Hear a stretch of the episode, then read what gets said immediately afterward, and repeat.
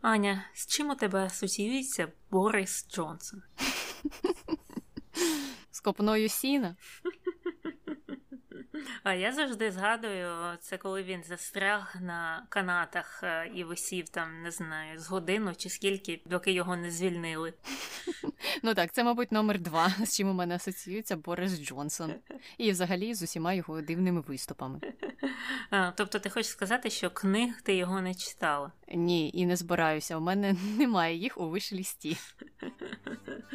Ну, е, добре, і детальніше про його книги і інші речі пов'язані з ним. Ми ще сьогодні поговоримо.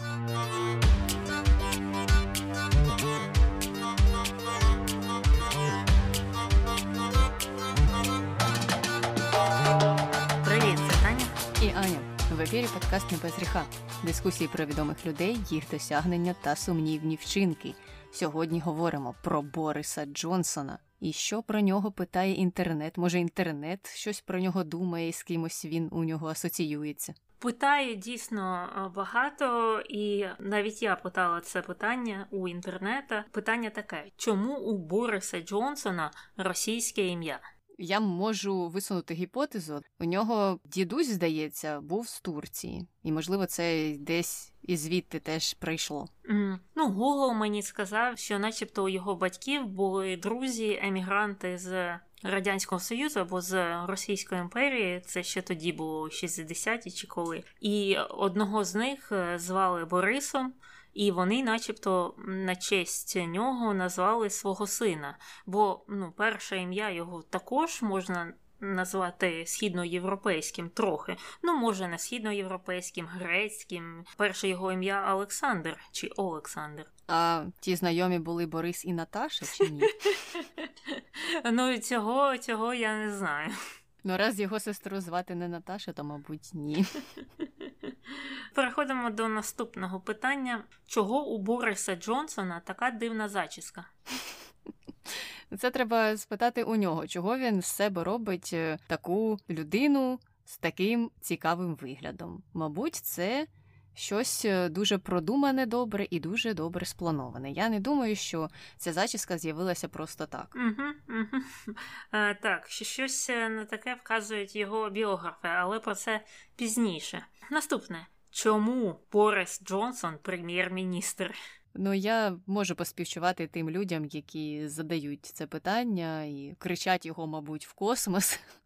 Ніяк по-іншому це питання задати не можна. Дійсно, не знаю я відповіді на це. Бо хтось хотів посміятися, комусь це видалося дуже смішним і дотепним. Ось тому він і став прем'єр-міністром. Угу. Ну і там дійсно робили опитування людей, які за нього голосували. І відповіді були на це схожі, що, типу, ну він хоча б смішний. Оці інші вони такі нудні, а цей хоча б смішний. Або ну, хоч посміємося. Ну, типу такого. Угу, угу. Я думаю, ми ще про це теж детальніше поговоримо, коли дійдемо до контроверсії і взагалі до його образу. І останнє питання: як написати листа Борису Джонсону? Борис Джонсон як прем'єр-міністр мешкає за усім або багатьом відомою адресою 10 Даунінг Стріт. І туди можна написати йому листа. Думаю, він буде радий його отримати. Ну і з питаннями на сьогодні все. Переходимо до особи особистості Бориса Джонсона. Як ми вже вказували раніше, його повне ім'я це Олександр Борис Де Пфефель Джонсон, який є британським журналістом американського походження та політиком консервативної партії, який е, згодом став також і прем'єр-міністром Сполученого Королівства у 2019 році. А раніше до цього він також обіймав посаду мера Лондона два рази. Та державного секретаря із закордонних справ під час прем'єрства Терези Мей. Тобто така досить е, наповнена біографія. І досить цікаво, що часто першу його професію якраз вказують. Е, що він, ну, по-перше, журналіст, а потім вже там політик і хтось інший. Ну, не знаю, чи я б пишалася на його місці своєю журналістською кар'єрою чи ні. Але з іншого боку, він вплинув на багато процесів завдяки тим своїм журналістським публікаціям. Тому тут таке двояке ставлення. Особисто мені вони не подобаються, але те, що вони були впливовими, це вже інша справа. І почнемо, як завжди, з дитинства Бориса або Олександра. Хоча Олександром його ніхто не називає, тому будемо називати як усі Борисом, і як він хотів, щоб його називали. Народився він 19 червня 64-го року у Манхеттені, що в Нью-Йорку. Батько його тоді вивчав економіку в Колумбійському університеті, що входить до Ліги Плюща, пам'ятаємо. А мати Шарлота Фосет була художницею, і вони обидва походили з досить заможніх родин. І сам Борис е, з самого свого дитинства крутився у колах е, такої інтелектуальної еліти, як це називають.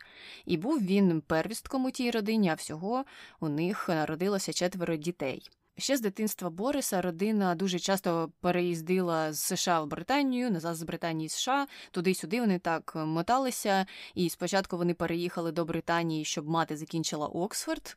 Ну, знову ж таки, повертаючися до походження такого досить елітного. Потім вони повернулися назад в США, тому що батько отримав там роботу у Світовому банку. Після цього вони переїхали в Коннектикут, тому що туди і по роботі знову ж таки перевели батька. А пізніше, вже 69-му, вони повернулися до Британії і оселилися біля містечка Сомерсет. І там уже Борис пішов у школу і також. Там же він вчився полюванню. Це було одне із перших його хобі полювання на лисицю. Ну і хлопчику скільки тоді було 5 років. Хоча що мене дивує, вони завжди, коли показують е, фільми про е, британську аристократію, про королівську сім'ю, вони завжди там полюють на щось. Ну, бо нема, мабуть, що їсти. Магазинів ніде поруч немає, то треба якось здобувати собі харчі, полювати на лисиць. І батько продовжував е, дуже багато працювати, часто був відсутній, і е, вихованням здебільшого займалася його мати, а також у них були няньки аупер, які також займалися навчанням та вихованням дітей Джонсонів. Ну, а сам Борис в дитинстві був тихим, що важко повірити, і старанним хлопчиком. І до того ж страждав на глухоту, і в результаті цього йому навіть робили кілька операцій на вухах. І його, його братів, сестер заохочували займатися активною діяльністю з юних років. При цьому батьки дуже сильно хвалили їх за високі досягнення. І з маличку вказували на те, що Борис був дуже амбіційним і навіть писав, що хоче стати світовим королем. Але в той же час Борис е, не мав багато друзів в дитинстві і здебільшого весь свій вільний час проводив з своїм братом і сестрою. Ну так, була така у них е, сімейна родинна дружба. Мені здається, що ось ця ізольованість соціальна також якась існувала. Можливо, і через те у нього не було друзів, бо усі сили повинні були бути спрямовані на якісь там досягнення в школі, у позакласній діяльності, полювати на лисиць комусь же ж треба все-таки. Які там друзі, який там дитячий майданчик? Ні, ні, ні. Е, ну а в 73-му році родина переїхала до Брюсселю, тому що знову ж таки туди перевели батька. Він почав працювати на Єврокомісію. А мати насправді дуже погано переживала цей переїзд. В неї почалися нервові зриви, і її госпіталізували через клінічну депресію. Якраз в цей період усіх дітей відправили назад до Англії, де вони почали навчання у школі пансіоні. І там Борис уже почав е, цікавитися різними іншими хобі, окрім полювання, займався регбі і вивчав мови. І там, до речі, у тій школі практикували тілесні покарання ще у ті часи. І мені здається, що ми про це згадували, коли про Маргарет Тетчер говорили. І тоді ще мені це було дивно, що уже всередині або у другій половині ХХ століття Британії все ще застосовувалися тілесні покарання в школах. Ну, якийсь жах. А у 80-му році батьки Бориса розлучилися, і Шарлота переїхала до Лондона, а діти також переїхали разом з нею і жили там. І уже в кінці 70-х Борис вступив в Ітонський коледж. Він отримав стипендію на навчання там. Ну і це дуже відома школа. Туди ходить або ходило багато відомих людей, і навіть члени королівської родини. Е, ну і саме тоді Борис почав активно використовувати своє друге ім'я тобто Борис замість Олександра. І саме тоді нібито з'явилася ось ця ексцентрична особа, оця поведінка, яка характерна для нього зараз, оцей зовнішній вигляд також. Тобто в той час він придумав собі такого персонажа, таке альтер-его, вжився в нього, і йому стало дуже зручно жити таким чином. Ну і до сьогоднішнього дня ми знаємо його ось таким Борисом. І саме тоді він ще змінив свою віру. До того він був католиком, так само як його матір, а потім перейшов до англіканської церкви. І після того, як він е, випустився із коледжу, то на рік поїхав до Австралії. Там він е, викладав англійську мову та латину. Е, ну, теж видно, як його походження впливало на його навчання і на подальші плани після нього. Тобто, захотів, поїхав в Австралію. Ну, викладання, мені здається, це було не заради того, щоб заробити гроші, все ж таки, а більше просто як ну, якісь додаткове налагодження зв'язків, мабуть. Угу, угу. Ну, як е, досвід, так е, ну це ж зазвичай роблять якраз е, діти з привілейованих сімей, коли вони беруть перерив на один рік після закінчення школи і займаються чим хочуть, там подорожують. І у випадку Бориса він вирішив поїхати до Австралії, де, до речі, він викладав також у дуже такій престижній приватній школі там. Тобто, це не була якась школа для бідних дітей Австралії. Отак, от після того як він повернувся з Австралії, він вступив до коледжу Бейліол, а цей коледж належить до Оксфордського університету. І вступив він на факультет так званої класики, тобто це вивчення античної літератури та історії. І там він, можна сказати, розпочав свою політичну кар'єру. Він виграв у виборах президента студентського самоврядування, але, як вказують ті, хто його знали, великих досягнень на цій посаді він не мав. І випустився він з цього університету з дипломом другого ступеня. А там у них є своя система в Британії. Там ти не просто отримуєш диплом, як і всі, там є певні категорії, і е, є найпрестижніший це диплом диплом першого ступеня, і є там на якогось нижчого ступеня, з яким, мені здається, ти навіть не можеш вступити в магістратуру. Якось так. Так от, оцей диплом другого ступеня це щось типу срібної медалі в наших школах. І через це він був дуже засмучений, що він не отримав е, перший ступінь, ну тобто як золоту медаль, і дуже переймався через це. Ну ну, можливо, б це йому допомогло якось отримати кращу роботу, чи mm-hmm. я не знаю, на що він сподівався. Хоча йому допомогли отримати добру роботу. Зараз ми до цього дійдемо. А поки що трохи про особисте життя, тому що ще під час навчання він почав зустрічатися з дівчиною на ім'я Алегра Мостін Оуен, і вона була донькою е, керівника аукціону Крісті. Ну, теж дівчина з непростої родини. Вони одружилися у 87-му році. А після того, як закінчився їх медовий місяць, Борис влаштувався в консалтингову компанію, хоча там довго не протримався, пішов звідти, і потім, е, за допомогою сімейних зв'язків, його влаштували в дуже маленьку і нікому невідому газету The Times. Ніхто ж не знає таку газету, правда? Там він пропрацював недовго. Навіть е, родинні зв'язки не допомогли, тому що Борис чомусь вирішив вигадати цитату, коли писав статтю про археологічні розкопки, і здається, що він е, сказав, що це цитата його хрещеного батька. А насправді той таку цитату ніколи не казав і. Тоді за це його звільнили. Вирішили, що не будуть таке терпіти. Ну і дивно, взагалі, навіщо це було робити? Ти пишеш статтю про археологічні розкопки, і там, мені здається, важливо все документувати, а не допридумувати цитати. Це його навчили на факультеті класики, чи де він там це вивчав.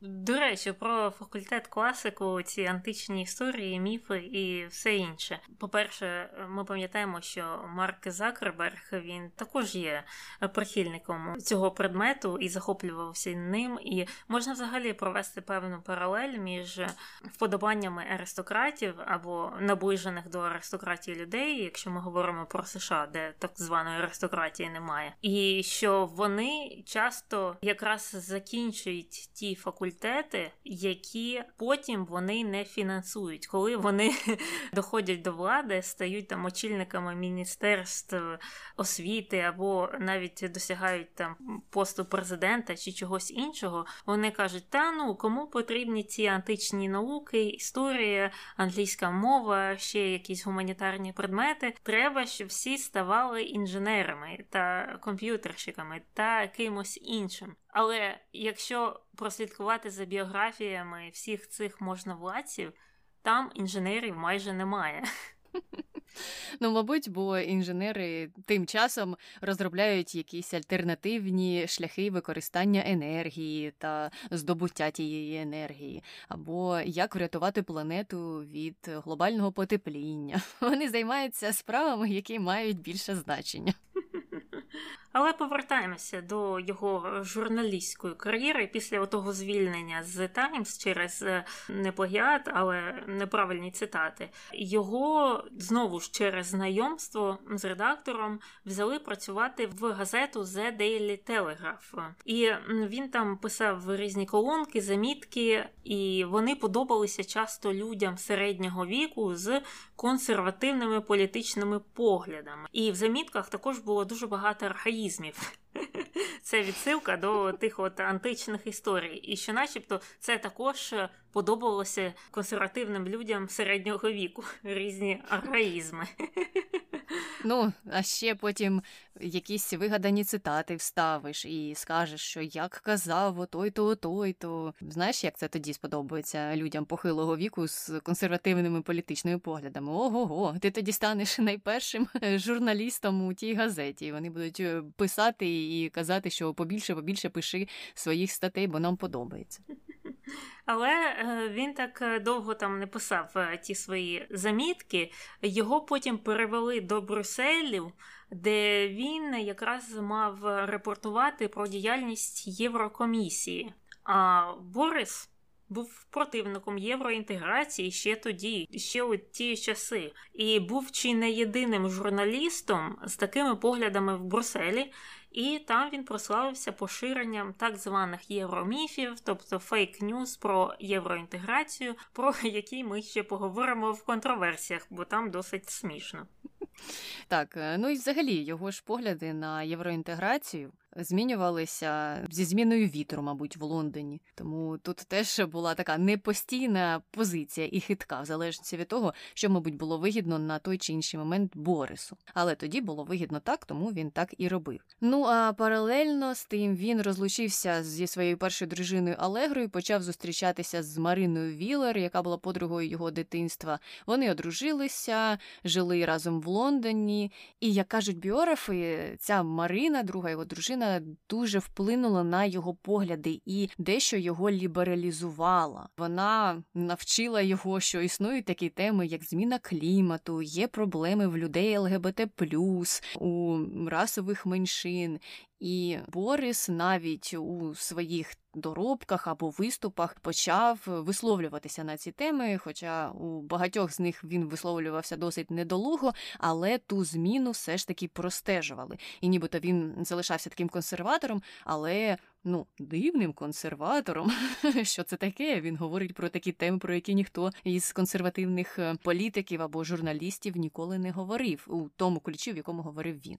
Тому це був е, такий невеличкий прогрес. Борис продовжив свою роботу в The Daily Telegraph, і він сам хотів стати воєнним репортером, але йому не дозволили. Бо, мабуть, вже бачили, які результати приносять його доробки. І натомість він продовжив писати політичні колонки і, до речі, навіть вигравав за них якісь журналістські премії. Хоча були критики, які вказували на те, що існують проблемні моменти в тих статтях через і дерогативні вислови, і ну досить взагалі такі нього були жорсткі погляди на деякі питання. Він не цурався дуже прямолінійно це виголошувати. Хоча пізніше, коли йому на це вказували, він казав, що ой-ой, ви все просто вирвали з контексту. Я просто жартував і нічого такого насправді не мав серйозного на увазі, нікого не хотів образити. І паралельно з тим варто зазначити, що він мало коли вибачається за те, що він колись сказав, колись написав, колись зробив, е, навіть якщо це було добре задокументовано, показано на телебаченні, е, йому все одно на це. Так, і в тому ж році, у 93-му, Борис вже став задумуватися про те, щоб стати політиком, і хотів чомусь одразу потрапити до Європарламенту. Хоча він був євроскептиком. Е, але у нього це, звісно, не вийшло. Ти просто так не потрапляєш одразу до Європарламенту. І тому він вирішив, тоді я буду балотуватися в палату громад британську, але там набрав він всього 23% голосів і програв у своєму там окрузі лейбористам. Після цієї поразки Джонсон продовжив писати колонки, але тепер ще й для газети The Spectator. А це ем, така газета правого спрямування, і також долучився як колумніст до журналу GQ. І от в цьому журналі GQ він писав про автомобілі. Тобто він був оглядачем нових автомобілів. І в цьому журналі GQ жалілися на нього, що Джонсон отримував багато штрафів за неправильну парковку, коли тестував ті нові автівки. А штрафи вони ж приходили ну, на пошту е, видання цього, і їм треба було їх сплачувати. І також у всіх виданнях, для яких е, він писав, е, часто жалілися на те, що він зривав дедлайни, запізнювався надавати тексти вчасно на публікацію. А коли випуски виходили без його тексту, знову ж через те, що він запізнився з ним, той на них на всіх матюкався. І це, до речі, вказували дуже багато людей, що він такий, наче смішний, жартує, в тому числі жартує над собою, такий клоун ходячий. А от коли йому щось не подобалося, він просто зривався як е, пес. І лаявся, матюкався, кричав там е, іди в сраку, здохни, і все таке. Ну, знаєш, з іншого боку, не дивно, теж знову ж таки зважаючи на його образ. А що ви від нього очікували? Якихось серйозних аргументованих дискусій? І про це також детальніше, я думаю, ми ще поговоримо е, саме про специфіку цього образу. Ну а в 98-му році Джонсона запросили на сатиричне шоу, яке називалося У мене для вас є новини, і саме це шоу зробило його дуже популярним по всій країні, і він навіть отримав за участь в ньому премію Бафта. І пізніше він отримав підвищення у тому, де спектейтор. Йому там запропонували позицію в редколегії е, за умови, що він відмовиться від усіх своїх політичних амбіцій. Ну, цікаво, що журнал правого спрямування не хотів, щоб він представляв їх як політик. І той нібито погодився і почав е, працювати на тій посаді. І, до речі, я читала відгуки людей, які з ним працювали. Вони теж казали, що з одного боку було дуже добре працювати тому що Борис е, був таким хаотичним лідером, і це означало, що він не буде стояти в тебе над головою і за кожну там крапку кому або слово в статті тебе муштрувати. З іншого боку, коли доходило до певних серйозних питань і дедлайнів, е, ну то звичайно той хаос тобі боком і вилізав, бо він, як менеджер, погано себе проявляв у цьому плані. Але загалом за його керівництва тираж журналу виріс на 10%, почав приносити прибутки, бо до цього журнал був збитковим, як виявилося. І це все е, сталося паралельно з тим, що як е, політичний експерт Борис мав дуже погану репутацію. Він постійно робив неправильні політичні прогнози. Ці прогнози друкувалися в журналі, і його за це дуже критикували. І крім того, він продовжував е, публікувати статті із використанням расових антисемітських е, висловів, і за це його критикували навіть члени власної родини. А от на тиражі журналу це все позитивно відображалося. І чому? Питаєте ви, а тому, що люди, мабуть, дуже люблять е, таку драму або якісь виклики, і якусь жовтуху також. Mm-hmm. Чому до сих пір існує газета чи журнал Бульвар? Не знаю, чи він існує в друкованому вигляді, але онлайн він цвіте і пахне. І це саме тому, чому досі існує Гордон. Так, я часто помічаю, що, наприклад, після того, як ми записували подкаст про Тіну Кароль, чи навіть про того Олега Винника, але все ж про Тіну Кароль було більше таких речей. Е, то от після подкасту, після того як е, ну я там багато багато статей про неї прочитала, мені ж навіть Гугл почав висилати якісь статті дивного змісту, типу Тіна Кароль оголила свої пишні форми. Тіна Кароль показала якусь свою там інтимну частину. Тіна Кароль виставила ніжки. І все такого характеру. Тобто не було статті, яка б називалася Тіна Карль отримала державну премію. Ну чи щось таке, ну не знаю, щось більш серйозне, скажімо. Було все тільки з жовтим нальотом.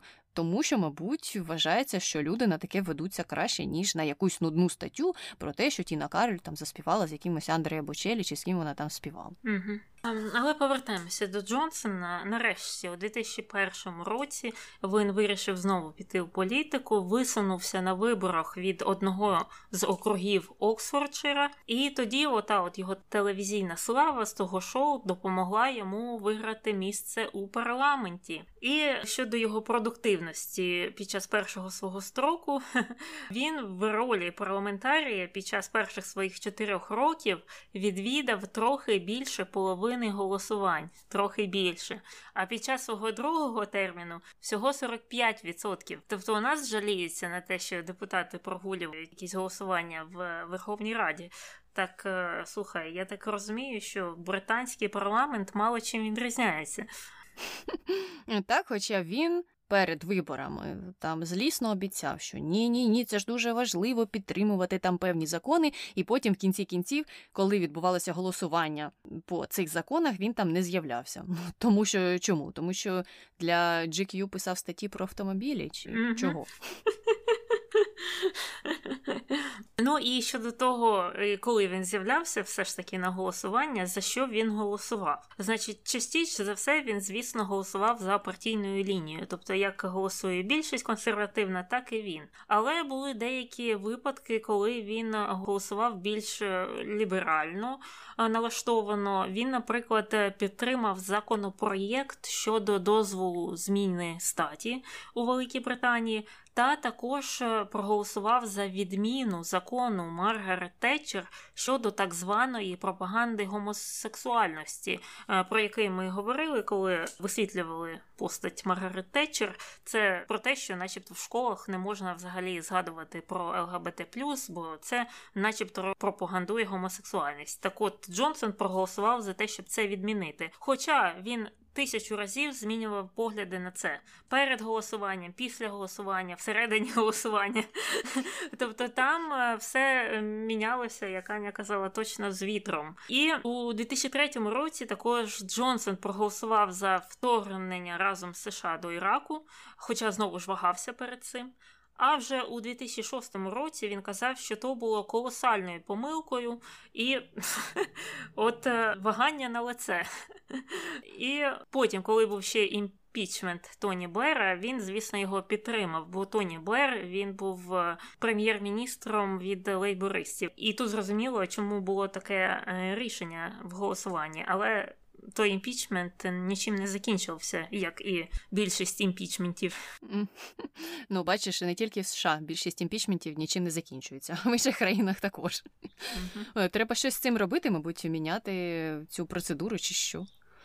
Ну, паралельно з тим, як він працював в парламенті, він продовжив, до речі, писати для The Spectator, і незважаючи на те, що його ж редактор до цього, як ми пам'ятаємо, просив: не йди в політику, не йди в політику. Джонсон, що характерно для Джонсона, не стримав цієї обіцянки, і пішов туди. Редактор його пробачив за це і прийняв або не звільнив з тієї роботи. Також паралельно зі своєю роботою журналістською він написав декілька книг, з'являвся на телебаченні телебаченні. До речі, ті книги, які він писав, е, Там були якісь про батьківство і виховання дітей, mm-hmm. їх дуже сильно критикували. Я не читала, не можу нічого про це сказати, але знаєш, е, можу собі уявити, що поради Бориса Джонсона ну, можуть сприйматися якось із сумнівом. І йому ще тоді вказували, що слухай, Борисе, ти якось дуже розпиляєшся, багато чим займаєшся, і книги ти пишеш, і для видань різних теж пишеш. І в парламенті ти ніби працюєш на половині засідань, звичайно, не з'являєшся, але все ж таки ти там якось числишся.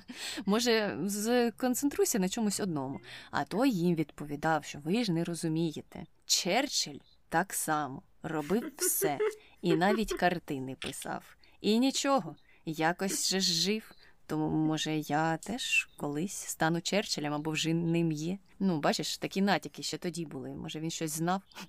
Ну і далі кар'єра пішла вверх, бо у 2003-му його назначили віце-президентом партії та тіньовим міністром з мистецтв. А ми знову ж таки із випуску про Маргарет Тетчер знаємо, що Британії є такий досить офіційний тіньовий уряд, ну фактично опозиційний. Але в той же час е, почалися проблеми в його особистому житті, тому що таблоїди почали писати про позашлюбні стосунки Джонсона зі своєю колегою в The Spectator, її звали Патрунелла Вайет. І також писали про те, що внаслідок цих стосунків вона зробила два аборти. Звідки стільки деталей з'явилося, не знаю, але так, це все вилилося у таку антикампанію проти Джонсона. Він почав це все заперечувати, але інформація та підтвердилася, і тоді його вже змусили піти у відставку із е, самого керівництва партії, з посади того тіньового міністра, тому що він набрехав публіці. Все ж таки є якась відповідальність за власні дії, виявляється. Ну, хоч раз його на цьому підловили. Е, ну і навіть на тему цих подій поставили п'єсу. Ну що дуже по-британськи, мені здається. І ця п'єса називається Хто твій татусь? Так. Ну, а мені сподобалося ім'я Патронелла. Оце от е, з таким ім'ям можна дійсно стати героїнею того фільму про е, хто носить е, Прада. Чи щось таке, знаєш, про доматинців, ну таке Патронелла. Так. І У 2005 році, незважаючи на всі ці проблеми, скандали в приватному житті, він пішов на другий строк е, і підтримав потім Девіда Кемерона на посаду голови консервативної партії. А Кемерон, мабуть, у відповідь назначив його тіньовим міністром з освіти е, через його, начебто, популярність серед студентів. І Джонсон тоді навіть мав амбіції, е, хотів стати ректором університету Едінбургу, але програв у виборах на цю посаду, посів е, третє місце. І, начебто, під час керування цим тіньовим міністерством освіти він там просунув дуже важливий законопроєкт про фінансування освіти, і що, начебто, для студентів Великої Британії освіта стала дешевшою. Але тут треба. Зазначте, що цей законопроєкт е, запропонував Тоні Блер, а вже під час каденції Джонсона його там остаточно просунули. Але все ж таки є якийсь плюс, і в цьому плані він знову зіграв е, на ліву сторону, якщо можна так сказати. Ну так. Е, варто все ж таки вказувати на плюси, а то поки що говоримо мені про досягнення, але досягнень як кіт наплакав. Ну і так як із зі спектейтера його звільнили, він щоб компенсувати втрату доходу. А як відомо, політики дуже мало заробляють. І, до речі, Джонсон дійсно на це скаржився. Домовився із іншою газетою, яка називається The Daily Telegraph, про те, щоб та збільшила його річний дохід е, до 250 тисяч фунтів стерлінгів, і це означає, що він отримував в середньому 5 тисяч фунтів стерлінгів за одну колонку. Ну, а колонки Бориса Джонсона це ж так, написав купу усіляких дерогативів і готово. Паралельно він продовжив свою різноманітну діяльність. Він представив також е, історичне шоу, яке називалося Мрія про Рим паралелі, паралелі з античною культурою тут знову ж проводимо. Е, воно вийшло на телебаченні у 2006 році, і крім того, він ще й встиг написати книгу Продовження після Риму. І та книга була зосереджена на ранній ісламській історії. Ну і в результаті цього за 2007 рік він заробив приблизно півмільйони фунтів стерлінгів, і це зробило його третім найбагатшим депутатом Великобританії. Зрозуміло, чого він такий мультизадачний. Йому просто хотілося отримувати більше доходів. Депутатська заробітна uh-huh. плата цього не дозволяла. Офшорів у нього мільйонних немає. Тому треба якось крутитися, вертітися, якісь книжки випускати, колонки писати. Ну, бачиш, як може, так і заробляє бідолага. Ну, так і всюди напівпродуктивно. Там запізнився, там не проголосував, там ще щось не зробив, але всюди-всюди гроші позбирав. Е, добре. Ну, а вже у 2007 році він е, пішов на вибори мера Лондона і виграв, отримав 53% голосів, і в той самий час, звісно, пішов з посади парламентарії. І по приходу до міської влади він там позвільнював всіх, хто працював з лейбористами, і найняв команду консерваторів. Свою команду він взагалі, ну так на словах так точно ненавидів е, свого попередника е, Лівінгстон, здається, так звали е, попереднього мера. І він якраз прийшов до влади, до мерства свого критикуючи повністю все, що робив і не робив е, Лівінгстон. І от під час першого тижня на посаді він вже два рази запізнився на важливі заходи. А після третього тижня на роботі поїхав у відпустку до Туреччини. Ну, Таня, що ж, відміняти тур, якщо він вже куплений. Хто ж знав, що він виграє посаду мера? Ну, відпустка є відпустка. І найцікавіше, що він любить е, ті ж напрямки, що і е, люди з Східної Європи. Тобто у медовий місяць він поїхав до Єгипту. Свою перемогу у виборах на пост мера поїхав святкувати до Туреччини. Він явно любить all-inclusive. Ну, Я можу собі уявити, що такий типаж, так як Борис Джонсон, любить такий тип відпочинку, щоб е, розслабитися і ні про що не думати. Ну і тоді ж знову ж постало питання про заробітну плату. Як Як можна прожити на якусь нещасну зарплату мера у 150 тисяч фунтів стерлінгів? Ні, я не можу цього зробити, тому не кидати ж мені в свою роботу колумніста. І людей це дуже обурило, тому що вони, звичайно, очікували, що Борис е, ставши мером, буде всі свої сили кидати на розвиток міста, бо це не посада якогось мера маленького містечка. Я не кажу, що в маленькому містечку менше проблем, там теж можуть бути дуже важливі завдання, але все ж таки об'єми роботи порівнянні з величезним містом ну трошки інші. А тут він.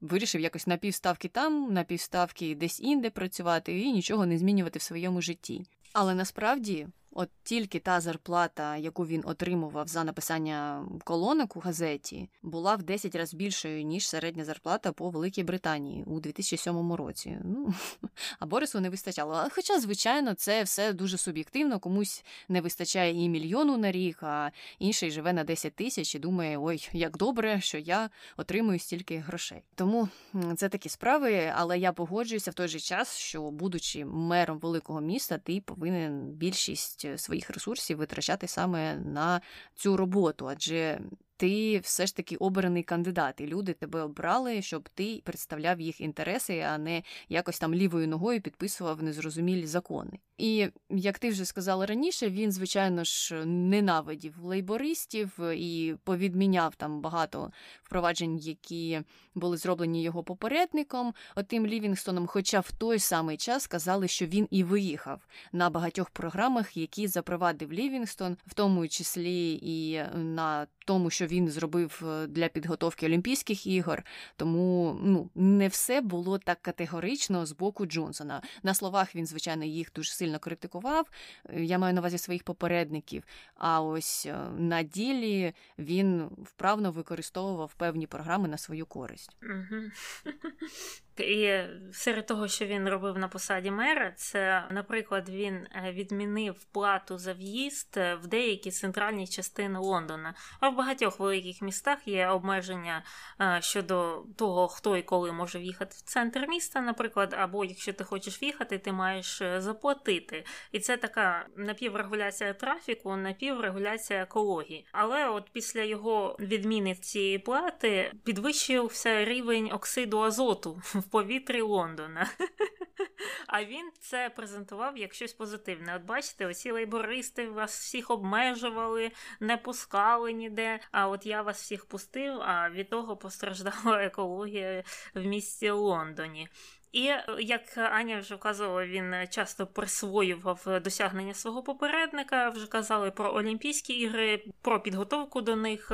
А також е, Джонсон прославився ж своїми велосипедами. Він сам любить кататися на велосипедах. Є багато фотографій всюди.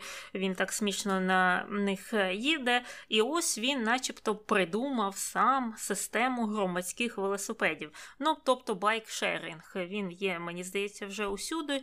Його прозвали велосипедами Бориса. Цю систему. Хоча організацією впровадження цієї системи почав займатися ще Лівінгстон. Знову ж е, те ж саме присвоєння. Ну і далі Джонсон також прославився новими автобусами, рутмастерами. Ну, це звичні такі лондонські автобуси, двоповерхові, але вони є більш новішими, більш екологічнішими, ніж попередні автобуси. І, начебто, це плюс або напівплюс, бо там також були критики, казали, що щось там чи з моторами їх не так, з гібридними, чи щось там не 100% позитивно. Також е, до Олімпійських ігор 2012 року е, побудували канатну дорогу через Темзу що, начебто, було ініціативою Джонсона, хоча тут також можна посперечатися, але фінансування е, цієї канатної дороги було, я так зрозуміла, не з бюджету Лондона, а спонсорувала її компанія Емірати. Це е, авіакомпанія Еміратів. Також Борис тоді вів заборону на вживання алкоголю в громадському транспорті. Що мене здивувало, що тільки от е, за його коденції, це у якомусь там 2008 році, чи коли 2010-му він вів це обмеження. Мені здавалося, що ну воно всюди є, хіба ні? Ну, чекай, зважай на те, що це знову ж таки Британія, і там, мабуть, це є дуже важливою характерною рисою для громадського транспорту. Е, ну а ціни на той самий громадський транспорт, до речі, піднялися на 50%. Не знаю чому. Може, треба було відшкодовувати усі ті велосипедні програми і нові автобуси.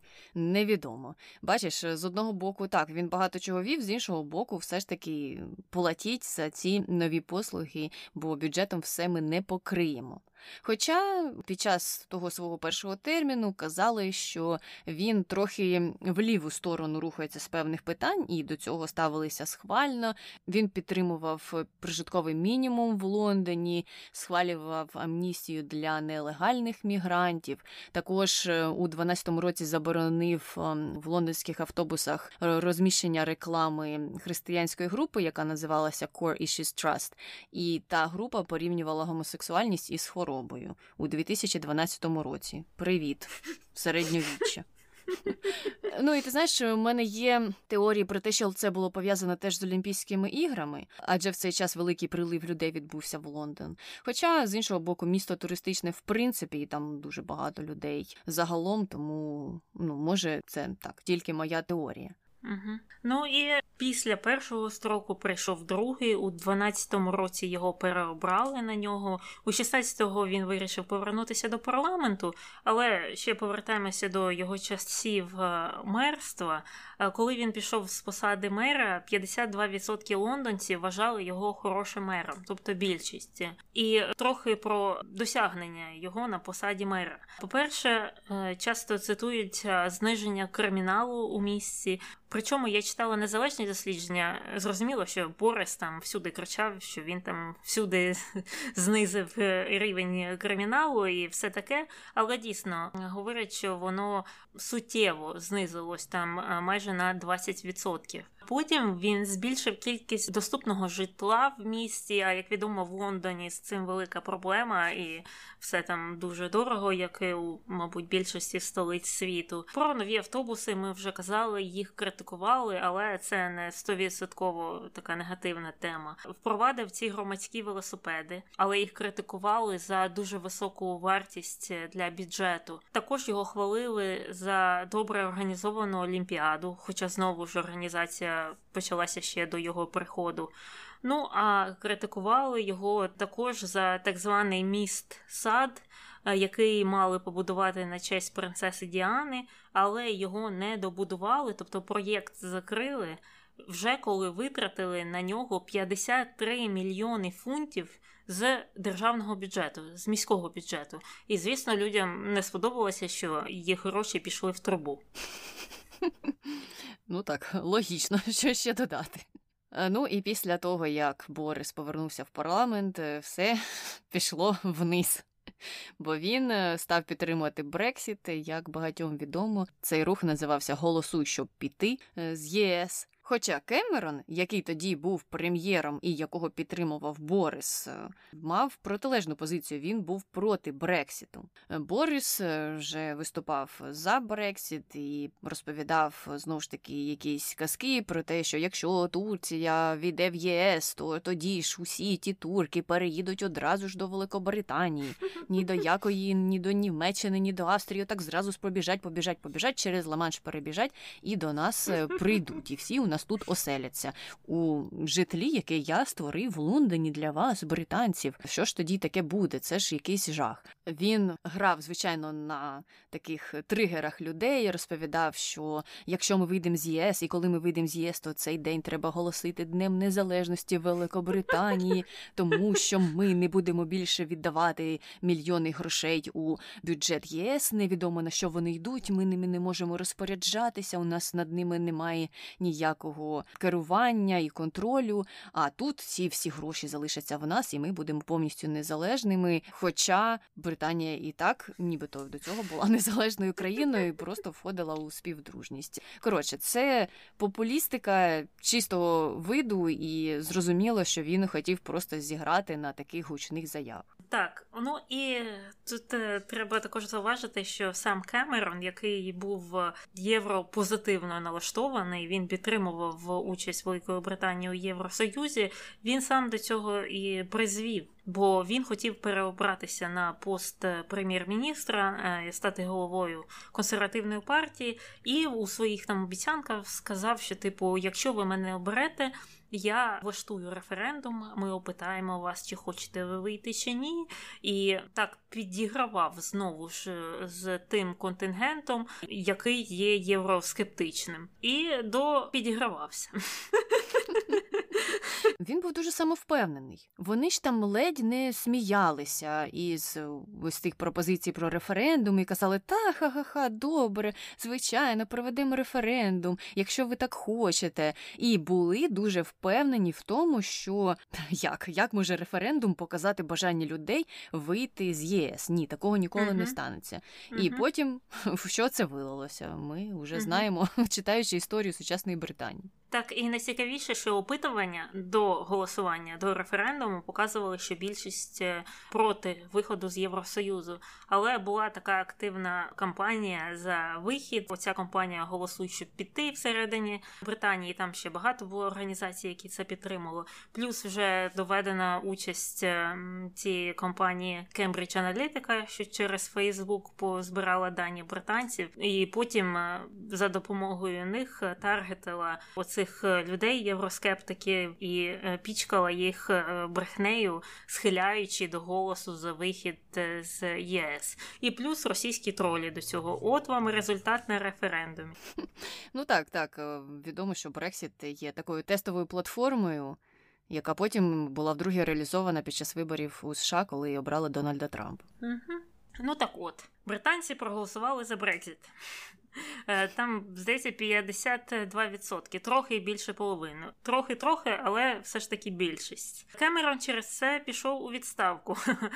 Так награвся, так награвся, що пішов у відставку з е, своєї посади, і після цього пророчили його позицію Джонсону. Але Джонсон тоді відмовився, чи він не хотів там мати справу зараз з цим Брекзитом, і прем'єр-міністром стала Тереза Мей. А Тереза Мей вирішили назначити Джонсона міністром закордонних справ. І деякі вважали, що це було зроблено для того, щоб послабити його політичні позиції, що він буде десь там подорожувати по іншим країнам, і він не зможе зібрати базу прихильників у себе вдома в Великій Британії. Ну а в той же час багато хто критикував таке рішення через е, відомі російські ксенофобні будь-які вислови Бориса Джонсона е, щодо інших людей інших країн. Також багато хто вказував, що він через це, через ці вислови, не був досить успішним на посаді міністра зовнішніх справ, тому що він тоді більше вибачався за свої вислови, ніж робив щось важливе і правильне для Великої Британії. Але щодо позитивних е, сувів Бориса Джонсона на посаді міністра зовнішніх справ, Джонсон підтримував більш агресивну політику щодо Росії після отруєння Сергія та Юлії Скрипалів у Солсбері в 2018 році. Акт, в якому уряд Британії звинуватив Росію, Джонсон порівняв проведення Володимиром Путіним чемпіонату світу з футболу в Росії з проведенням Одольфом Гітлером Олімпійських ігор у Берліні, що він не перший здається, хто робив це порівняння. А в свою чергу, звісно, Міністерство закордонних справ Росії дуже образилося і засудило це як неприйнятну і негідну паралель Джонсона з Росією, націю, яка втратила мільйони життів у боротьбі з нацизмом. Ну знову ж тиснуть на жалість. Ми так постраждали від фашизму, від нацизму. Ми самі не можемо бути фашистами. Ха-ха-ха. І Джонсон також описав газопровід. Північний потік 2 е, з Росії до Німеччини як розкол і загрозу, яка залишила Європу залежною від злоякісної Росії щодо поставок енергії. І він в цій справі був 100% правий. Е, ну, бачиш, Ангела Меркель думає інакше. Ну, не знаю, дійдемо до неї і поговоримо, що ми про це думаємо. І переходимо до такого останнього поки що важливого періоду в житті Бориса. У 2019-му він балотувався на посаду лідера консервативної партії, переміг. А після того, як Мей пішла у відставку, королева назначила його прем'єр-міністром, адже він був лідером консерваторів на той час. Ну і після того, як він став прем'єр-міністром. Його уряд оголосив про збільшення витрат державного сектору, збільшення кількості поліцейських, про фінансування шкіл, про те, що буде збільшене фінансування на кожного учня кожної школи до 5 тисяч фунтів стерлінгів, оновлення обладнання у лікарнях. Ну тобто такі досить, я б сказала, навіть не те, щоб консервативні реформи. Вони теж е, мають певний е, лівий напрямок. Але чому ж таке перевдягання знову ж, начебто консерватор, а робить реформи лівого спрямування? Ну а тому, що усім відомо, що реформи лівого спрямування робляться тоді, коли це вигідно, коли на носі вибори, наприклад. І тому критики казали, що це все зроблено, адже йому треба було пройти вибори через деякий час, і тому він таким чином готувався до цих виборів і хотів, звісно ж, публіку британську до себе якось позитивно налаштувати налаштувати. Ну і вибори в кінці кінців його партії вдалося виграти, і це була найбільша перемога з часів Маргарет Тетчер, До речі, знову ж таки, у нас ця паралель якось іде протягом усього подкасту. У 2020-му, як відомо, Великобританія вийшла з ЄС. Е, ну і звичайно, Брексіт більшістю економістів вважається негативним явищем. Хто б що там не казав, як би Борис Джонсон не розповідав, що він хоче і торта того отримати, і з'їсти, чи як там каже той вислів англійський. Насправді, Брексіт це досить шкідливе явище і на даний момент, і тим паче у перспективі, тому що і ЄС а тим більше Великобританія дуже багато втратить від цього процесу. Кажуть ті, хто більш оптимістично налаштований, що цей процес може якось трохи підштовхнути британців купувати своє, розвивати свою власну економіку всередині власної країни, але той купівельний потенціал. Не може порівнятися з купівельним потенціалом всього ЄС. А так як зараз з виходом із ЄС британські підприємці стикнулися із е, тими проблемами, яких вони до сих пір не бачили, що їм треба тепер замість одного паперу якогось якогось документу заповнювати 20. І коштують відповідно ці 20 документів у 20 разів більше, бо кожен із них має якусь свою вартість. Що їм треба свою продукцію тепер проводити через додаткові експертизи, тому що вони не входять в ЄС, і для них правила як для інших країн, які не входять у цю співдружність. Тепер їм треба платити якісь додаткові мита, наприклад. Ну тобто є багато багато проблем, з якими вони стикаються.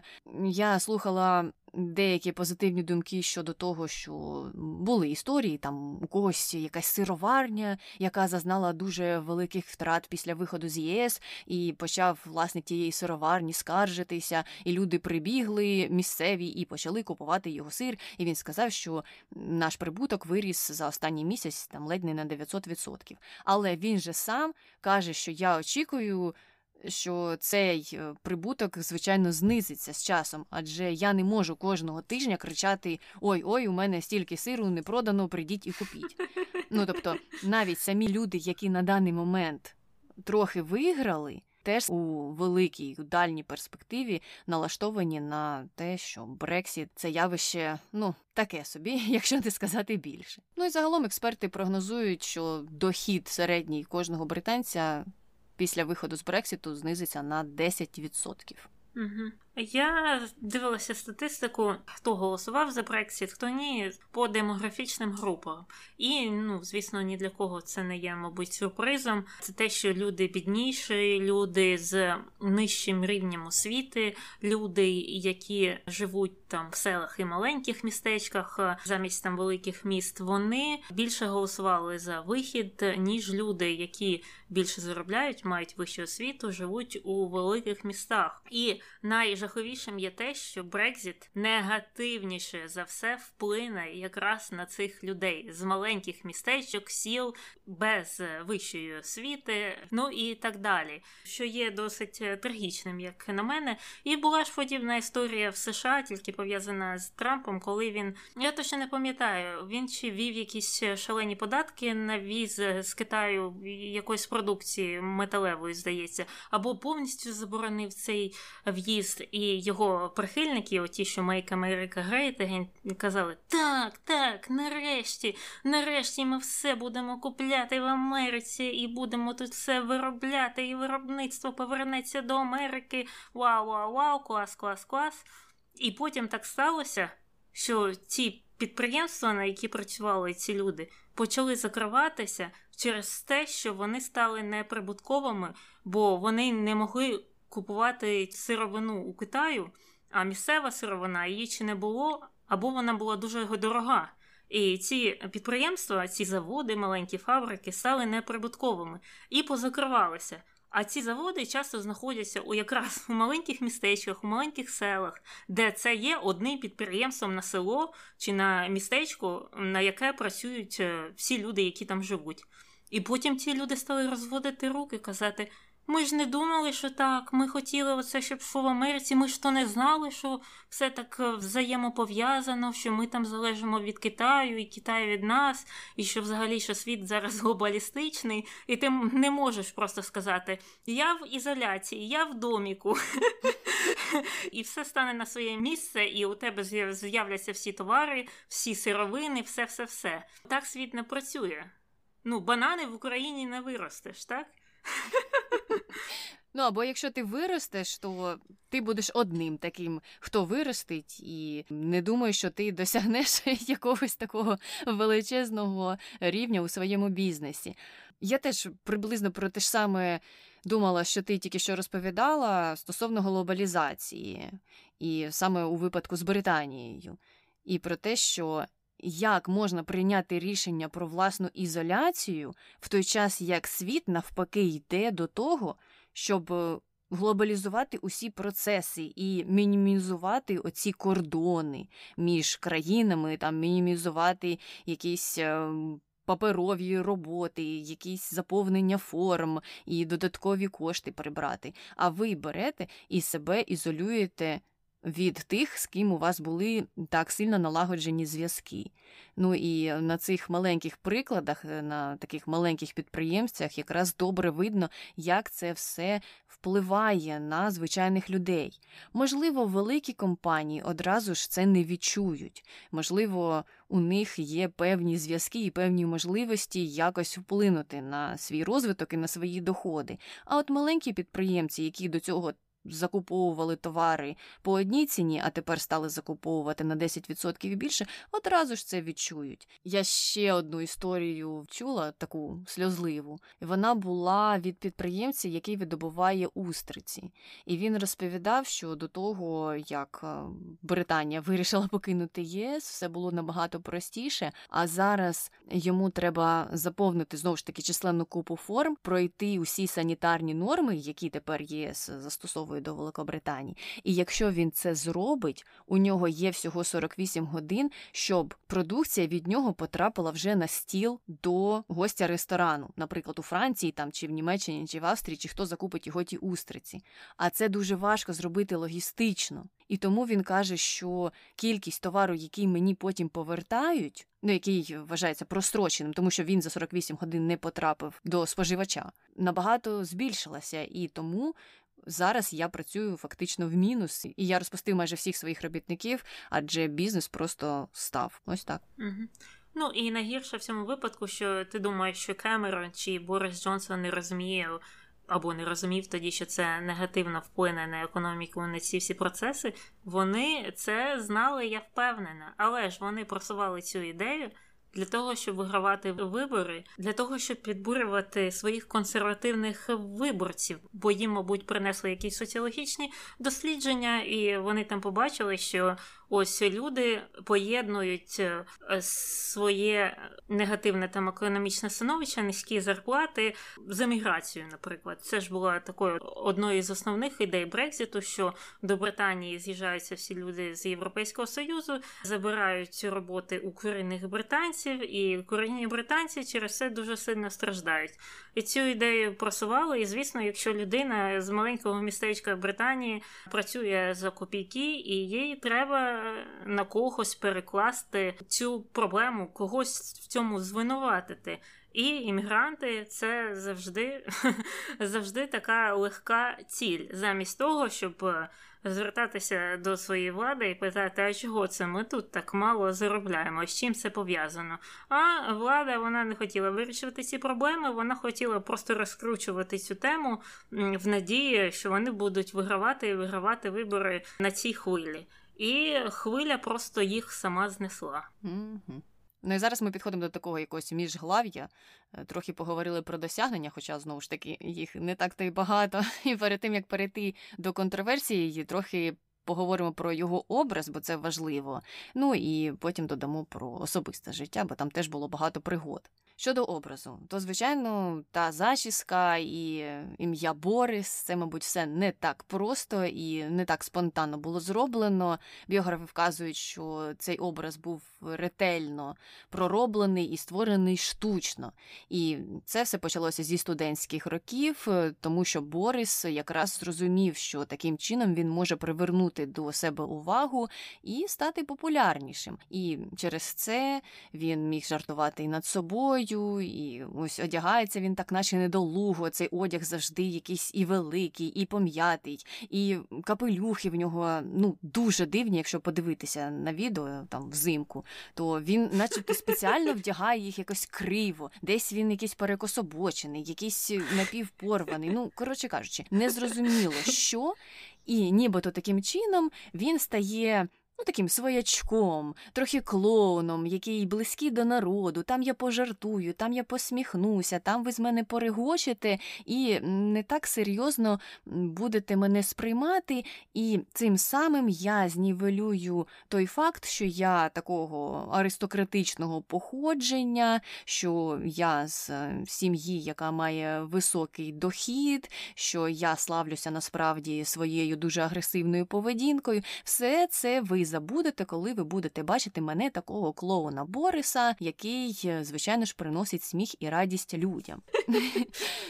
І зі студентських років, і з років його журналістської діяльності, це, звичайно ж, все перейшло у політичну діяльність. Цей образ клоуна нікуди не зник.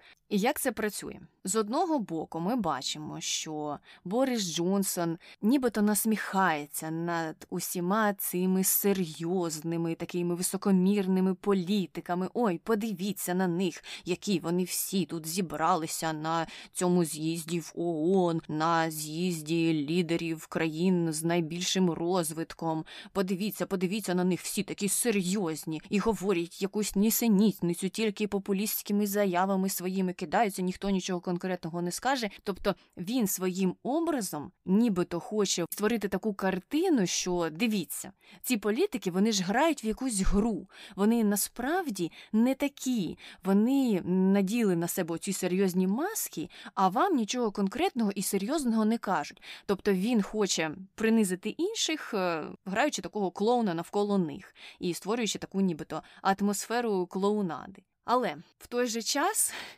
тут постає величезна проблема, що одне діло, коли ти є клоуном у якійсь е, консервативній газеті, сидиш собі і пишеш там свої статті про те, що подивіться на цих політиків, вони зазналися, вони загралися, вони нам нічого конкретного не кажуть, хі-хі-хі, ха-ха-ха, якісь там жарти пов'язані з ними розповідаєш. Це дає певну розрядку публіці це можна прийняти, навіть якщо ти пишеш усілякі брехні, це все існує, такий світ, ми до цього звикли. Є різні полюси на спектрі. Інша справа, коли людина в образі клоуна вже приходить до влади, і коли ця людина не змінює своєї поведінки, коли вона не знає, як бути відповідальною за свої вчинки, і коли вона не може аргументувати свої дії, наприклад. Тобто, одна справа, коли тобі не подобається політик, але ти хоча б знаєш, що він відповідальний, і якщо щось, наприклад, станеться, то він матиме совість піти у відставку, як той самий Кемерон зробив. Те саме сталося з Терезою Мей. У випадку з Борисом Джонсоном такого ж не відбувається. Він не бере на себе відповідальність за свої вчинки, за свої вислови. Він залишається ось таким клоуном, яких найчастіше до влади не допускають саме через таку поведінку. Тому що одне діло, коли цей клоун сидить у газеті і все це кричить, інше діло, коли він це все кричить з найвищої трибуни країни, яка має великий вплив по всьому світу. Тому усі ці виступи в ООН, де він цитував жабеня Керміта, і всім було дуже смішно від того, ой, який він кумедний. Треба розцінювати, мені здається, трохи по-іншому і уявляти, а як живеться тим людям, чиї діти, наприклад, залежать від рішень такого політика, чия зарплата залежить від рішень такого політика, не знаю, чиї пенсії, чия охорона здоров'я залежить від політика, який виліз на трибуну асамблеї ООН і вирішив заради жартів процитувати жабеня Керміта. Тут е, всім смішно і весело до того моменту, коли на них негативно не почне діяти будь-яка політика Бориса Джонсона, як на мене. Угу. Ну і тут е, досить цікавим є, що люди часто кажуть про Бориса або про е, Трампа, що от От вони справжні. Ми їх любимо за те, що те, що у них на думці, те вони і скажуть. Вони не такі, як інші політики, серйозні в піджаках, і вони завжди щось приховують від нас. І через це кажуть, що вони здобули таку популярність. Але і те, і те є маска. Просто у тих політиків маска така серйозності і відповідальності, таке кам'яне лице. А у цього маска своячка а насправді там всередині дещо дещо інше. Це також не справжня маска. І взагалі у політика не може бути справжньої маски. Е, так, і мені здається, що тут ми знову ж таки маємо зважати на те, який рівень відповідальності у того чи іншого політика. Так, маски можуть бути у всіх, і зрозуміло, що немає таких двох у світі політиків, от Борис Джонсон і Дональд Трамп, які розкусили всіх інших і зрозуміли, що вони діють за якимось сценарієм. А ми ні, дивіться, ми діємо тільки так, як ми говоримо. Ну насправді це ж усе не так. У всіх є кулуарні ігри і якісь підкилимні плани. Просто у деяких немає відповідальності. І ці деякі це Борис Джонсон і Дональд Трамп. А у інших політиків, зважаючи на те, що їх маска більш серйозна, і вони будують собі більш серйозний образ, відповідно і вибудовується певний рівень відповідальності, хоча б якийсь. На того ж Мітча Маконнелла можна хоча б трохи, але вплинути. А от на Дональда Трампа чи Бориса Джонсона, ну я не знаю, чи можна. Угу. Ну і мені завжди видається, що їх консервативні погляди під е, питанням. Ну мені дуже важко повірити, що Борис Джонсон або Дональд Трамп в душі є консерваторами, традиціоналістами, люди, які були тричі одружені на різних жінках, мають позашлюбних е, дітей, виступають проти імміграції, але наймають дуже багато іммігрантів е, у свої там курорти. Я кажу про Трампа, виплачують там різним порномоделям гроші за те, щоб вони не розповідали, що з ним спали. У мене питання не до цієї поведінки. Я взагалі вважаю, що кожен може спати з ким завгодно, як завгодно, і е, одружуватися скільки захоче. Але питання в тому, наскільки ти консерватор, бо після такого життєвого шляху, ну це неможливо повірити, що Трамп є дійсно проти абортів, наприклад. Ну я в житті в це не повірю. Або те, що він є відданим християнином. Ну ні, ні. Я вірю, що Міт Ромні є відданим християнином, і це відома інформація. Він мормон, він все життя одружений на одній жінці, він постійно ходить в церкву, і я вірю в те, що те, що він проти абортів, це його бачення там з дитинства, і він в це свято вірить. Проблема з такими людьми, як Борис Джонсон і Дональд Трамп, що вони в це не вірять, а просто підіграють потенційним виборцям. От і все. Угу, угу. Ну і потім це все зав'язується в клубок, е, і в кінці кінців е, ми маємо те, що виборці кажуть, що та нам все одно, у що вони вірять чи не вірять, нам просто подобається все, що вони кажуть. А їх цінності, їх бачення це все таке. Нам просто подобається цей образ. Ну, це якесь реаліті ТВ тільки на політичну тему. І реаліті ТВ, яке перейшло в реальне життя, як на мене. Ну, по-іншому це дійсно не описати. Угу. Ну і щодо порівнянь е, Дональда Трампа і Бориса Джонсона у 16-му році британський політик Нік Клег сказав, що Борис Джонсон схожий на Дональда Трампа тільки з тезаурусом, тобто тільки словником. А інший колега від консерваторів Кеннет Кларк сказав, що Борис Джонсон схожий на нього, але трохи приємніший, ніж Дональд Трамп. Отак от. Таке дивне порівняння. І от трохи інформації про персональне життя та вподобання Бориса Джонсона. Він колись мав два громадянства американське і британське, ну тому що він народився у Нью-Йорку. Але у 2016 році він відмовився від американського, щоб показати відданість Великій Британії. Він, начебто, говорить на шести мовах, і декілька з них є, звісно, античними. Його улюблений фільм Хрещений батько. І Мені здається, це улюблений фільм е, всіх е, чоловіків от того от віку. І е, його персональний герой це Пейрікл, ну, античний грецький оратор. Тут у нього знову щось спільне з Марком Закербергом.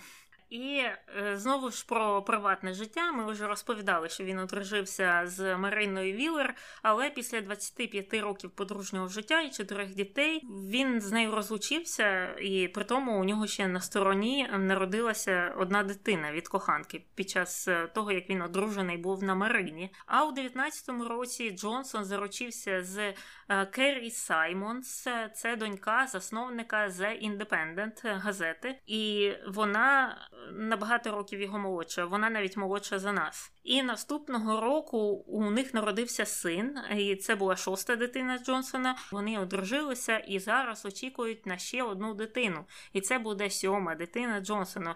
Він збирає собі футбольну команду або команду з регбі. Хоча я не знаю, скільки там гравців в команді з регбі.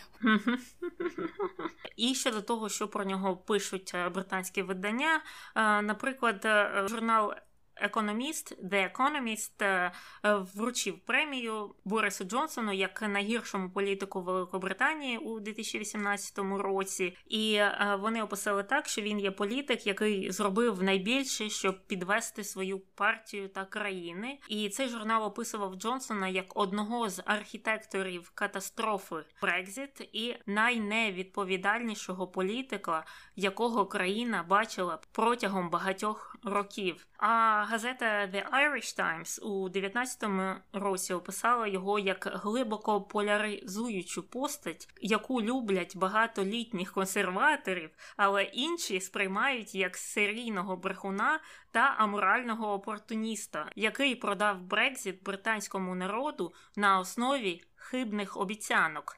Ну а колишній шеф Джонсона у тій газеті The Daily Telegraph, який його туди і влаштував, розкритикував його лідерські здібності та назвав непридатним для національного офісу. А у 2001 році, у цьому році, політичний журналіст і автор Пітер Оборн, який написав кілька книг про брехню, висловлену політиками, опублікував книгу про брехню, сказану Джонсоном, і написав: Я ніколи не зустрічався з британським високопосадовцем, який бреше і вигадує так регулярно, так безсоромно і систематично, як Борис Джонсон. Я не змогла знайти нічого позитивного. Треба було шукати по якихось там, типу, бредбартах британських. То тобі не по британських бредбартах, а тобі треба було по американському шукати, бо Джонсон же ж дружить зі Стівом Бенноном. Тому я не здивуюся, якщо той писав якісь там оди йому, і мені здається, що він дійсно висловлював якісь компліменти на сторону Бориса Джонсона. І це вже щось означає. Якщо про тебе добре говорить Стів Беннон, то варто подалі триматися від такої людини. Ось все, що я скажу. І якраз тепер ми можемо вже перейти до контроверсій, хоча мені здається, ми давно до них перейшли, але ще декілька моментів висвітлимо і повернемося в далекий 95-й рік і до історії про скандальні плівки. Тоді в пресу потрапив запис телефонної розмови між Джонсоном і одним з його друзів, з яким він відвідував коледж. І оцей друг е, на ім'я Гапі казав, що є один журналіст, який розслідує мою фінансову діяльність підмигування, підмигування, а саме фінансові злочини. І мені треба з ним розібратися. Тому слухай, Борис, дай мені його адресу, щоб мої люди до нього під'їхали та й надавали йому по голові. Ми нічого з ним не будемо робити серйозного, просто кілька синців поставимо, ну щоб він розумів, з ким він має справу. Все стилі. Хрещеного батька. Все як любить Борис Джонсон. Може, саме тоді йому і сподобався цей фільм. Ну і Джонсон нібито погодився. Але тоді ж він сказав, що він не хоче, щоб його ім'я, звісно ж, було якось пов'язане із цією історією. Ці плівки оприлюднили, а Джонсон виправдовувався і казав, що ні, ні, ні, в кінці кінців я ж відмовився давати йому ту контактну інформацію і ніяким чином не допомагав е, тому Гаппі. Е, ну і нічого з Джонсоном не сталося. Йому на роботі висунули догану, але не звільнили, і ніяка публіка його не засудила, і на рейтинги його, хоча тоді ще політичних рейтингів як таких не було, але все одно на рейтинги його як особи відомої це не вплинуло теж. Так, ну це дійсно з якогось е, фільму про е, мафію. Але ми переходимо до другої контроверсії. Вона, звісно, стосується євроінтеграції і того його періоду в Брюсселі, е, коли він там працював репортером. І коли він там працював на Daily Telegraph, він в цілому займався розповсюдженням фейк-ньюз про Євросоюз. Він писав численні статті про те, який жахливий Євросоюз, про те, що вони хочуть заборонити коктейлі з креветок. Ну, це така страва. Потім е, Євросоюз хоче заборонити британські ковбаси. Тобто, якщо Британія буде продовжувати входити в Євросоюз, то ніхто там не побачить більше якихось там е, креветок. Ви ніколи в житті їх не з'їсте. Вони намагаються все суперконтролювати, стандарт стандартизувати і навіть сказав, що ЄС або Європейська комісія хоче стандартизувати розміри презервативів, оскільки італійці мають менші пеніси. І, типу, що Європейський Союз е, стандартизує розмір презервативів до розміру пенісів італійців. Тобто, в голові Бориса Джонсона, по-перше, я не знаю, звідки він стільки знає про пеніси італійців, але окей, добре, допустимо, що воно таке є. І в його голові він думає, що Європейський Союз стандартизує ці презервативи до найменшого розміру, і потім їх будуть е, там імпортувати до Британії, скажімо, і вони не налізуть на великий пеніс Бориса Джонсона. Ну, це дійсно якась дивна фіксація. Не зрозуміло, за кого він більше переживає, але явно, мабуть, за себе. І може, знаєш, це все був такий напускний туман, щоб дійсно зробити натяк на те, що в мене ж розмір більший, ніж у італійців. Або зробити комплімент усім британцям. Я не знаю, що він намагався зробити, що це за новина, і чи варта вона того часу, який ми на неї витратили. Але, мабуть, варта, тому що вона допомагає дійсно зрозуміти образ Бориса Джонсона і зрозуміти його сутність. Ну і біограф Джонсона у зв'язку із е, аналізом цих статей вважав, що саме вони зробили його е, одним з найвідоміших представників євроскептицизму. І нібито вважають, що так, він писав е, такі небелиці і брехні в основному, але вони також дуже вплинули на людей, які хотіли це чути. Незважаючи на повну відсутність фактів, люди активно споживали цю інформацію, а саме ті люди, які теж скептично ставилися до ідеї Євросоюзу і до ідеї того, що Британія є членом цієї співдружності. І саме ця робота зробила його дуже привабливим героєм для правих. Е, ну, цікава теж паралель е, з США, де таких героїв теж полюбляють е, праві партії. І Маргарет Тетчер навіть сама полюбляла Бориса Джонсона і його творчість. Ну не знаю, це для мене дуже дивно, тому що Маргарет Тетчер, хоч і була консервативним політиком, але все ж таки вона не славилася ну якимись такими вже скандальними висловами чи повною брехнею. У неї. Так само, як у того ж Міта Ромні, була певна політика, певне бачення того, як має працювати світ. Так, воно може багатьом або більшій половині країни не подобатися, але вона для себе хоча б це аргументувала. А тут Борис Джонсон, який просто з неба дістає якісь небелиці і теорії, є, виявляється, її улюбленим журналістом. Дуже дивно. Взагалі казали, що він був дуже ефективним кореспондентом в Брюсселі, пишучи такі неболиці, настільки, що він дійсно сильно вплинув на думку населення Британії щодо стосунків цієї країни із Європою. Ну і тут мені уявляються ті консервативні пенсіонери, які так його любили ще за часів, коли він працював у перших своїх газетах. Вони, мабуть, і продовжили любити його, коли він працював в Брюсселі, і ну, тому зрозуміло, що він мав певний вплив на певне населення у Британії. А так як часто це населення, або не те, що часто, а до певного моменту це населення не адресували, а потім активно почали адресувати якісь думки, які ну, схожі із переконанням цієї частини населення, то воно, звичайно, стало активнішим. Те ж саме було і в США.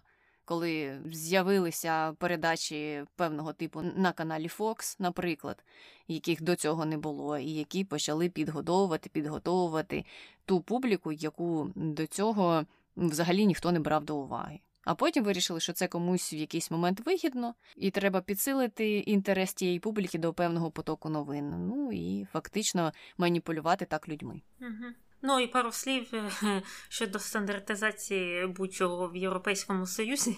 Вони не стандартизують розміри чогось. Все, що вони стандартизують, це якість, будь-то якихось товарів, або продукції харчування, або продукції побутової техніки. І, до речі, Україна є чудовим прикладом після того, як вона підписала домовленість про торгівлю, торгівельний союз з Європейським Союзом.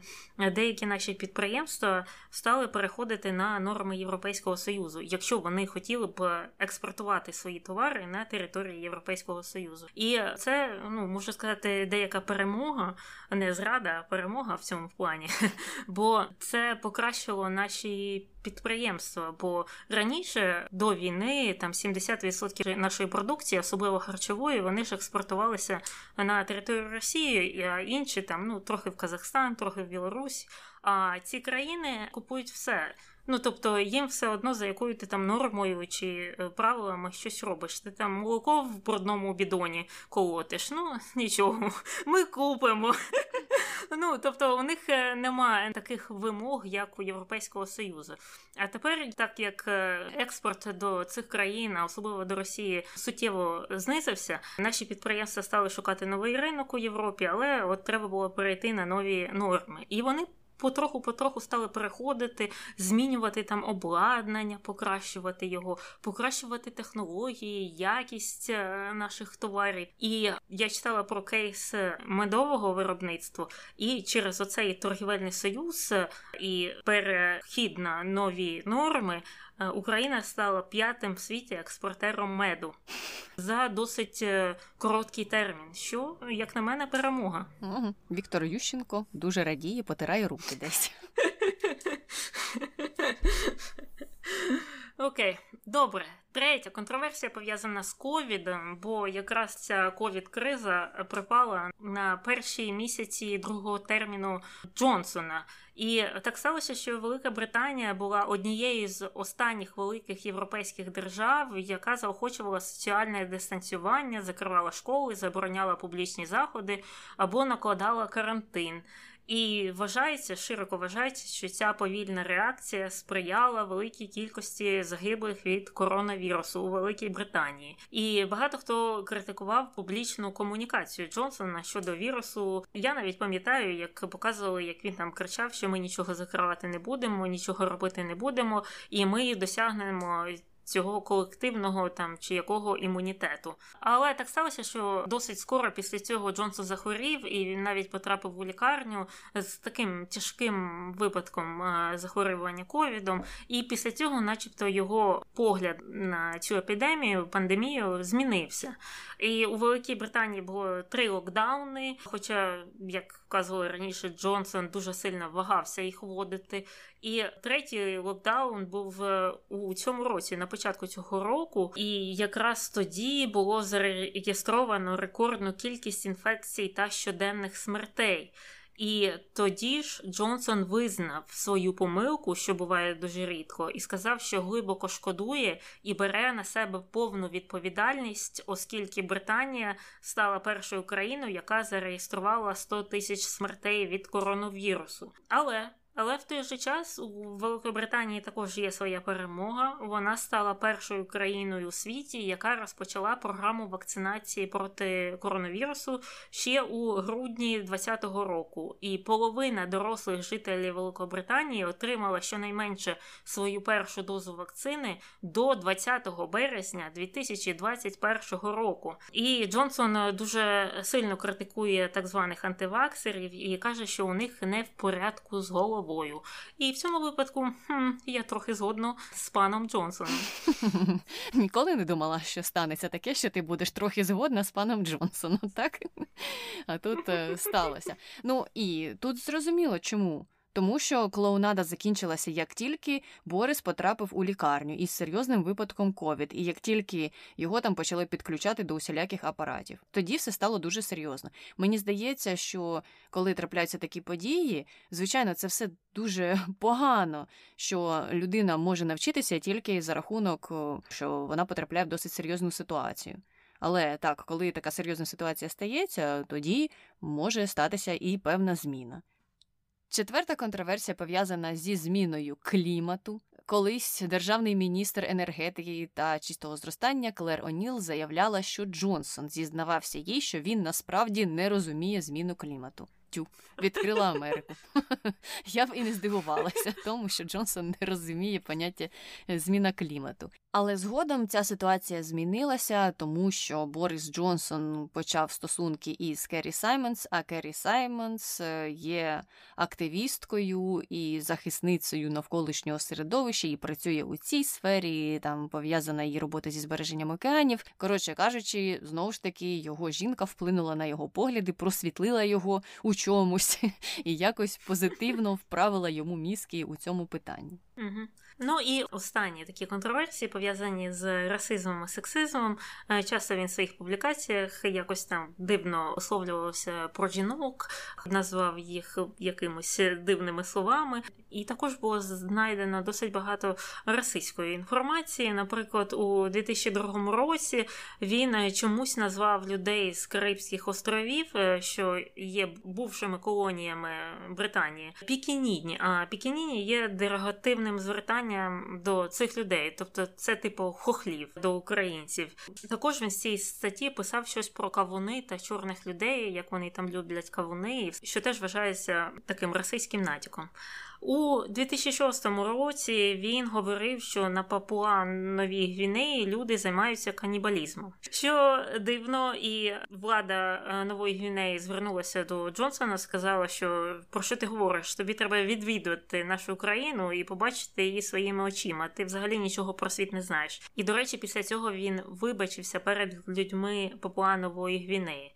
А у 18-му році він у різкій формі розкритикував бурки, тобто паранджі, у зв'язку з їх забороною в Данії. Він, до речі, не підтримав заборону бурок в Данії. Він висловлювався про те, що кожна людина може вдягати, що вона захоче. Просто він висловлювався проти ну, вигляду бурок на жінках. І також додав, що якщо б до нього прийшла жінка в паранджі, він би мав право попросити її зняти, або навіть мав право там, типу, з неї її зняти, бо він не зміг би спілкуватися просто так з цією жінкою. Але мусульманський союз, мусульманські організації в Британії виступили проти цих заяв, сказали, що це є ісламофобією, але Борис Джонсон за це не вибачався. Ну, бачиш, тут е, кому пощастить, наприклад, людям Папуанової Гвінеї, той отримає вибачення. А кому ні, у більшості випадків е, на того заб'ють і взагалі не згадають про них. Ну і багато таких історій дійсно є про його висловлювання, різноманітні щодо різних людей, і про те, як він за ці висловлювання ніякої відповідальності не ніс. Ну чому? Тому що ха-ха-ха, веселун Борис Джонсон, як смішно на нього дивитися, і які ж його вирази смішні і дотепні. Ось е, тому. Добре, завершили із контроверсіями. Переходимо до конспірологій. Одна вона у нас про те, що він насправді не був в реанімації з ковідом. Це антиваксери поширювали цю конспірологію. Е, ну і звичайно ж він був в реанімації з ковідом. У нього дійсно був досить складний випадок цього захворювання, і про це писали детально, і сам він про це розповідав. І він правда змінив свою поведінку дещо у зв'язку із політикою, пов'язаною з ковідом у Великобританії. Це позитивно, ми про це вже сказали. Тому це все вигадки.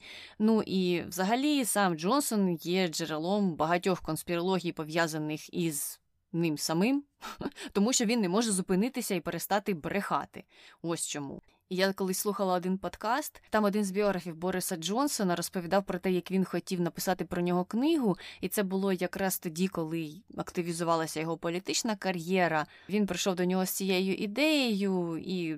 Ну, трохи якийсь начерк йому описав, і Борис спочатку дуже не хотів, щоб про нього щось писали, усі ці історії, як я буду виглядати.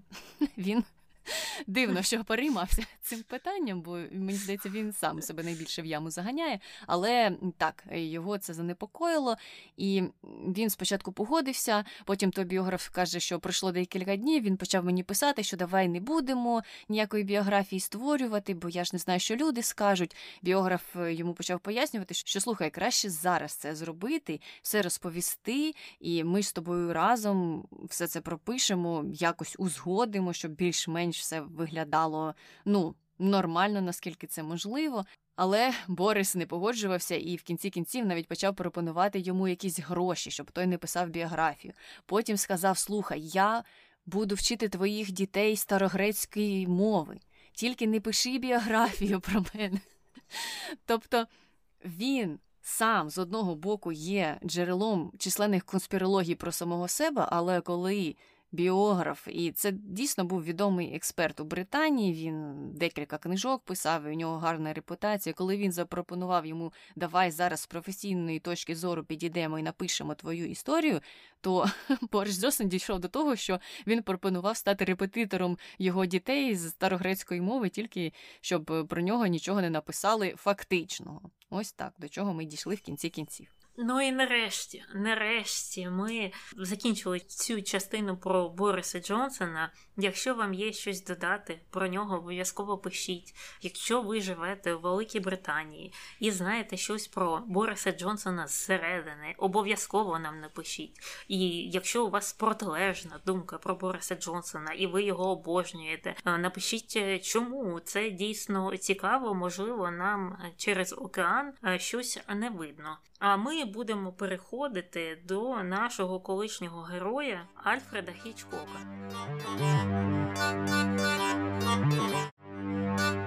Коментар перший. Тіпі Гедрен може скаржитися скільки завгодно, але саме фільм Птахи зробив її відомою. Тобто, якщо б е, вона не знялася в фільмі Птахи, вона б ніколи не стала відомою. Ну так це ж палиться з двома кінцями. Тобто, з однієї сторони, мабуть, можна так сказати, з іншої сторони, він же і загробив її кар'єру. Так, вона знялася в тому фільмі, але потім він не давав їй зніматися ні в чому. Це, типу, я тебе породив, я тебе і вб'ю. Так що вона має, звісно, повне право скаржитися, особливо враховуючи умови зйомок у тому фільмі. Так, і по-друге, вона була моделлю, і наскільки мені відомо, вона не мала таких же сильних амбіцій стати кіноактрисою, а тим паче тією блондинкою, якоюсь витонченою, яку шукав Хічкок і яку він хотів створити. У неї була певна успішна кар'єра в іншій сфері, вона цим займалася і все. А тут до неї просто прийшов Хічкок з пропозицією, вона її прийняла, але ж вона не знала, що ця пропозиція включатиме в себе психологічну психологічне насилля та й сексуальне теж. На це вона, звичайно, не підписувалася, і тому вона може скаржитися тільки через це. Коментар другий. Як на мене, у нього було прекрасне почуття гумору. Ну, не знаю, не знаю. Дивлячись, яка у людини фобія, а фобії є у кожної людини. І якщо б він цілеспрямовано працював проти фобії цього коментатора, я не думаю, щоб е, він або вона сказали те ж саме. Ну так, все залежить е, від того, на кого спрямований жарт Хічкока. Е, то, Тому uh-huh. може бути і не смішно, на кого він спрямований. І може це людина, е, знаєш, одна із фанатів того шоу, яке колись давно йшло. Як воно називалося? Jackass? Якось так. І там група людей влаштовувала дуже дивні приколи, як вони це називали, які частіше за все були не те, що навіть глузуванням, це дійсно було якесь насилля і над собою, і над іншими людьми. Може, це щось з цим пов'язане, без поняття, але, на мою думку, є межа у такій формі жартів. І це були всі коментарі, тому можемо приходити до хрінометру, що ти Таню ставиш Альфреду Хічкоку. Ну, я ж казала, що фільми його не бачила, нічого не дивилася, жахи мене не цікавлять, він для мене великого значення не має. А ці всі приколи чи не приколи, цькування, це мені не подобається. Мабуть, це буде 4,5. Я не є прихильником такого, знаєш, клімату на роботі, де ти завжди очікуєш що хтось тобі може щось підсунути або налякати, або ну, щось таке зробити, це може погано закінчитись. Он, Історія з Алеком Болдвіном, про що говорить, не треба ні з чим гратися на зйомках. Угу. Ну так, і ну і багато таких взагалі історій є, які дійсно потім закінчувалися негативно. Я погоджуюся з твоєю думкою щодо жартів і на роботі, і в колі друзів. Жарти такого типу для мене не працюють, як мінімум. Я поставила йому більше п'ять. Мені не сподобалися ті робочі умови, які він створював під час зйомок і птахів, та й е, інших фільмів, де він приковував наручниками акторів один до одного. Я не розумію такі методи. Для мене це не має нічого спільного із вживанням в роль, чому ця людина має страждати. Або так, якщо мають страждати актори, то режисер, який нібито має відчути весь фільм і на собі цей весь сценарій якось переробити і пронести крізь себе, має теж тоді постраждати. Рівноправ'я для всіх рівні умови. А наші слухачі поставили чотири хрени, ну теж щось близько, і дійсно було багато високих оцінок. А от щодо того, чи підтримують вони такі жарти, які застосовував Хічкок щодо своїх колег та друзів, то 40% сказали, що так, а 60% відповіли, що ні. Ну, бачиш, більшість з нами. Ну а щодо тих фільмів, які наші слухачі дивилися або радили подивитися іншим, були такі: у разі вбивства дзвоніть М, птахи, мотузка. Ну, тобто ті, які ми теж е, згадували у минулому випуску, але більшість з яких ми не дивилися.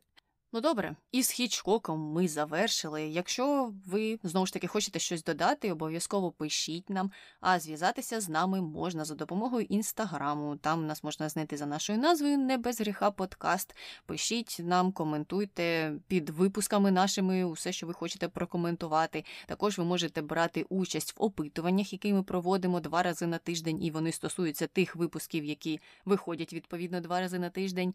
Крім того, коментарі можна залишати під випусками випусками на Ютубі. А якщо ви хочете написати нам величезного листа, то це зробити можна теж і відправити його ви можете на нашу пошту podcastnbg.gmail.com.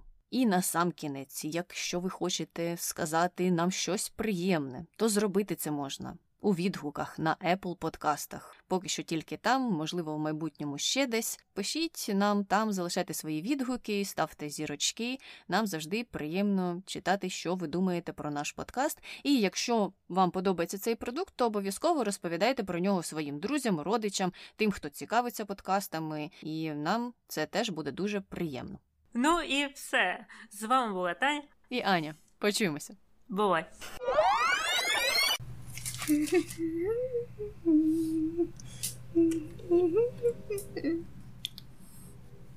Це якийсь довгий поїзд.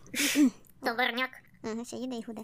Як їде М-трек, так там два вагони. А як їде товарний поїзд, так там 152. У мене тепер їде. І ходить. Що, що, що? Їде і ходить, їде. А, в тебе, окей. Ну що ти їдеш? О, це вже я чую.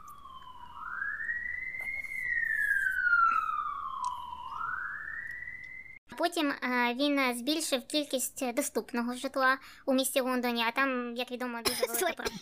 Подав... Я Я, я, хот... я хотіла стриматися, але я не змогла. Ой. Ой. Ух, sorry.